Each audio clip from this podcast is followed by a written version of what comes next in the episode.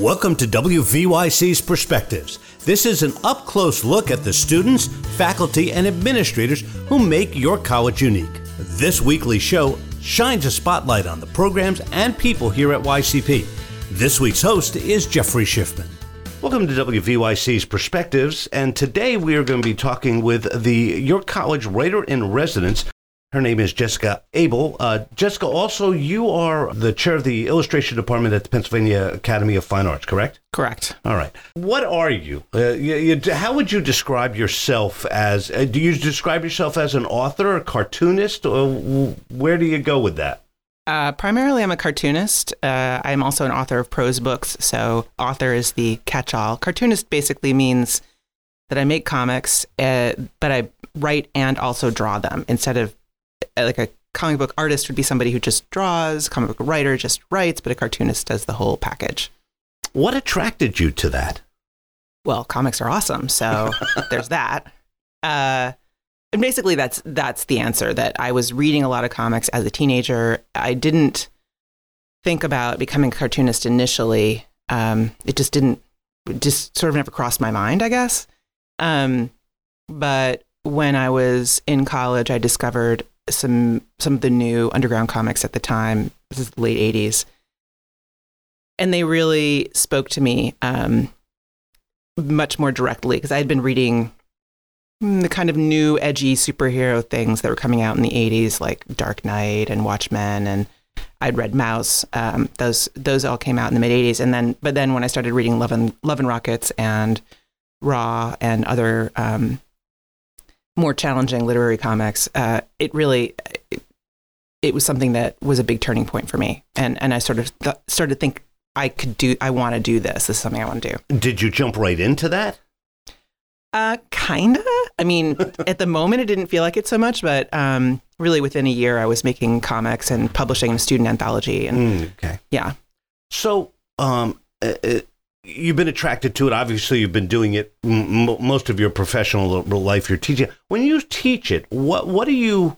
What's the what are you teaching to this to this to the potential future cartoonists? Well, I am not teaching a lot of comics right now, but I have a long history of teaching comics. I taught at the School of Visual Arts in New York for 11 years or so, and I've written two textbooks on making comics called uh, Drawing Words and Writing Pictures and Mastering Comics. And um, my approach, our approach, because I co wrote with my husband, Matt Madden, who's also a cartoonist, um, is to really focus on comics as a language, that there's a way in which the, um, although they're visual, it's not the same as making a painting, that the, the images carry meaning and they carry narrative, they carry action. And so thinking about how to break down those actions and put them together in a way that's meaningful and creates more than some of its parts. That's really how we approach it. So your level of drawing excellence is, I mean, it's a bonus, but it's not crucial. What's crucial is understanding the language and learning to do that. In fact, that's what I was doing in a way this morning in a class with um, creative nonfiction students and they weren't drawing anything. They were just doing the breakdowns. They were just doing panel by panel what would happen here, what would happen here, in a way to understand how transitioning from one moment to the next moment can add meaning to um, the way that they're writing their prose. So, for what's your process? Uh, do you start with the narrative and then the pictures, or the pictures and then the narrative, or are you doing both of them together? Well, that's an interesting question um, because writing in comics involves planning, if not executing the images. You know, the images are writing. They are writing. They, they carry the narrative. Um, but that said, I think earlier on in my career, I didn't have any tools for, I didn't understand how I could literally write using pictures. And so it was really only fairly recently that I developed a methodology for doing something a little bit closer to that, which actually comes from Alison Bechdel, the author of Fun Home where I do what's called what I call visual scripting, where I break down my script, my panels, and as I write in panels, in, like in space. Again, this is what I did this morning with these students in a much more sort of um, at a basic level, and um, you know, breaking down dialogue and description and narrative into space and so the description is telling me what am I going to draw in this image. So whether or not I'm actually literally drawing at that moment, I am thinking very visually and how can I use the images to tell the story. So it's a simultaneous process. Although the actual drawing happens after, the visual thinking happens as you're doing the writing. We are talking with Jessica Abel. She is the York College uh, writer in residence, and um, uh, she's a cartoonist. Uh, but I, I, one of the things that also attracted me because when I did some research, uh, this uh, this idea of creative focus. I know you've done a lot of work with that. Can you explain exactly what, what that is and, and, and what the process is? Right. So I actually have this um, very multifaceted career. As, so I'm a teacher and I'm an author and I'm also a coach. So that's the part that you're talking about, where right. I work with mostly mid-career um, creative professionals to help them make space in their lives for the really big, important projects that they know they need to do, but they are not doing because everything else gets in the way. So it's what I have to do as a creative. And I've leaned on that. And also, I've been doing this now for three and a half or four years as a as a thing. Like you know, I've done it for ages, but like as a organized um, process. And I've learned an enormous amount from people I've worked with. I've worked with you know over 350 people at this point, and um, seeing how all these different creative people go through the process of trying to sort out what's most important to them, make sure that those things get on the calendar, those things are the things that get done, is um, really, really, it's been really eye opening and interesting. I have a book called Growing Gills, which is not a comic, it is a prose book, um, which is all about how to do that. It's, it's really a book that um, leads readers through at least the iteration of the process I had in 2017 when I finished the book, that it leads people through the whole process of creating that space and making sure that the um, the work you really want to be doing is what you're doing. You you say that it's for mid career professionals, and and obviously creative. Sometimes you get you get blocked. You you just can't come. Is there applications that can be used for uh, students just getting started or absolutely that- absolutely i mean i think that the when i say that's who i work with. I mean as a coach that's who i work right. with. But this absolutely applies to students. And i teach it to my students at PAFA um, I teach this process of thinking about, you know, it, it's it's really bringing it's about bringing to the surface what are you actually doing with your time, and and getting you in a position where you are making conscious decisions about your time. So that you're not unconsciously rolling from one thing to the next thing to the next thing. You're not getting lost in Instagram for hours at a time and then getting done with that and going like, "Oh my god, what happened to my day?"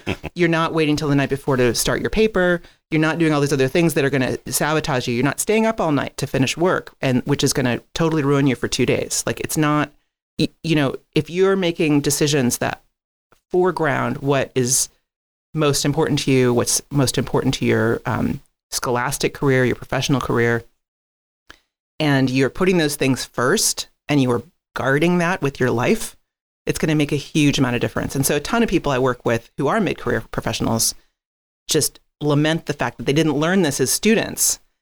The only thing about working with students is that a lot like being young often means you feel like you can get away with kind of anything as far as like yes, time. You're absolutely. like, I'll just cram it in. It's fine. Eh, no you know, I'll stay up, I'll do some all nighters, no problem. And there's the, you know, the whole thing of feeling totally invincible that, that comes with youth, which is awesome but it also means that sometimes these issues don't feel that urgent.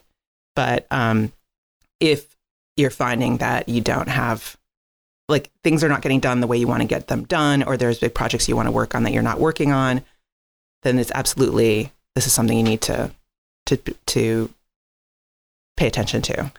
Has it become more difficult to do that? I mean, you mentioned Instagram, you know, uh, Facebook, all all the Eh, you know, th- there are so many distractions now that when we were younger that they didn't exist. Has it become more difficult to for even for creatives? Oh, I, especially I for, for, creatives. Yeah. yeah. No, I mean, I think it is more difficult in some senses, in the sense that there are, you know, apps and you know games and all this stuff. They are literally designed to grab your attention. There, there are people who are paid money based on how much attention they grab. And if you have made a decision that you don't want your attention grabbed by these things, it's really difficult to defend that. On the other hand, I was able to waste just as much time in a completely analog world in the early 90s as people waste now, I, I literally do not know how I did it. I, I look back and I'm like, what was I doing with my day? Because it wasn't Instagram and it wasn't, you know, like endless Googling. It wasn't hanging out, you know, like shopping on, on Amazon. It was none of that stuff. I don't know what I was doing, but wasting time has been something that is possible for people in general and creatives in particular for in time immemorial. So we're not alone. All right. And we're talking with Jessica Abel. She is the YCP uh, writer in residence. I want to talk about one of your books uh, because it's a book that I've used, which and, and is really great. Uh, Out on the Wire, The Storytelling Secrets of the New Masters of Radio. What intrigued you about that? By the way, it is a uh, illustrated book. Uh, well, I don't know. It's a cartoon. It's a Uh, visual uh, documentary. There you go. Okay. What i- what attracted you to that? I mean, what what what you, you said to yourself? I'm going to do a book about uh, you know some of the new storytellers, some of the great new. that absolutely did not happen that way. um, this the history of this book is kind of interesting actually because it goes back to the late '90s, um, mid '90s really. Like I was when I was living in Chicago in the mid '90s, I would do nonfiction reporting for a local um, free weekly paper called The New City on, on occasion.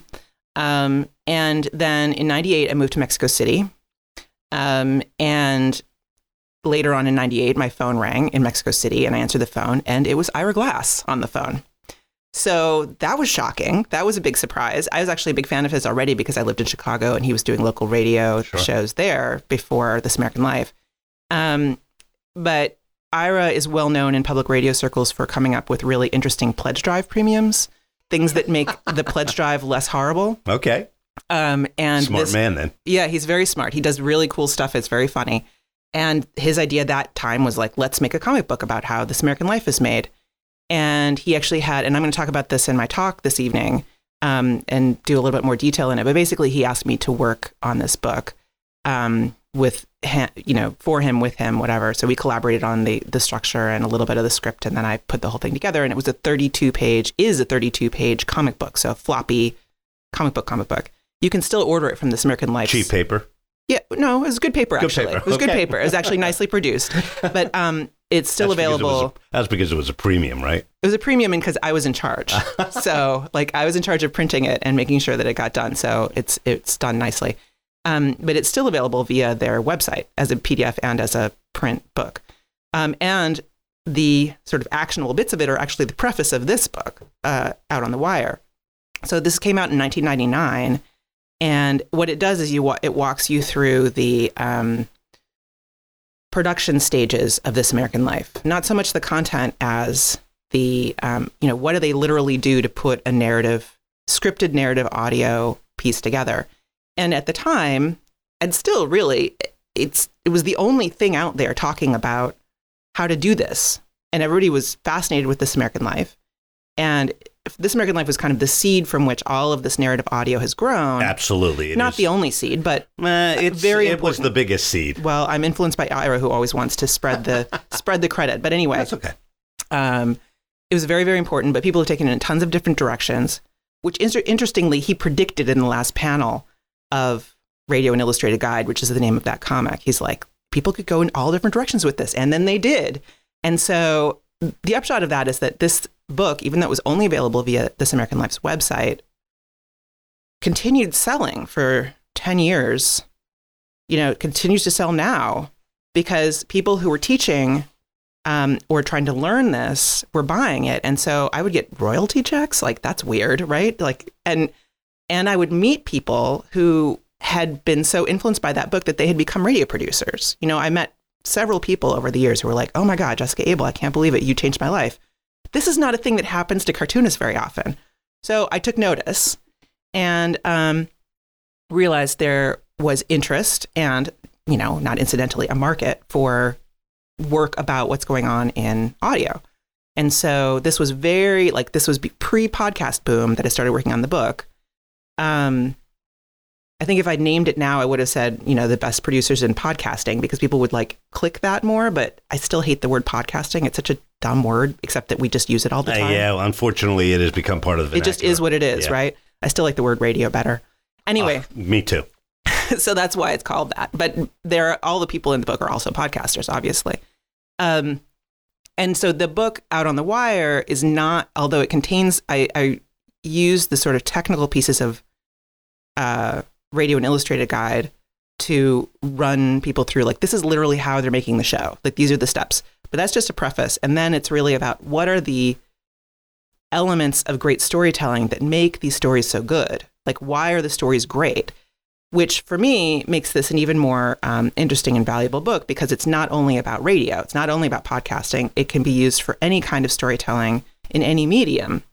Um, it's focused on nonfiction storytelling um, and usually character centered storytelling, but I've actually used tools from this for everything, literally. And that's this is actually exactly what I'm going to talk about this evening and reveal a lot of very embarrassing stuff from my history. So you don't want to miss that. Okay, well, well, that's a good good way to end and a good segue because I want you to give away any of the tales. Uh, Jessica Abel, um, YCP uh, writer in residence, thank you very much. Really, really appreciate you joining us. Uh, I, I, I enjoy it. I use the book. Uh, it was a great read for me the first time through. Uh, and I was like, as I was reading, I was like, uh, you know what? Uh, there's lots of things I can use in a classroom here. So thank you for that. You're welcome. I'm really glad you could get something out of it. Thanks for joining us for WVYC's Perspectives. The program airs weekly on Mondays and Fridays at 9 o'clock. Public Affairs program is also available as a podcast at wvyc.podbean.com. Jeffrey Schiffman serves as the Executive Director of Perspectives. We hope you join us again for this in depth look at the York College community.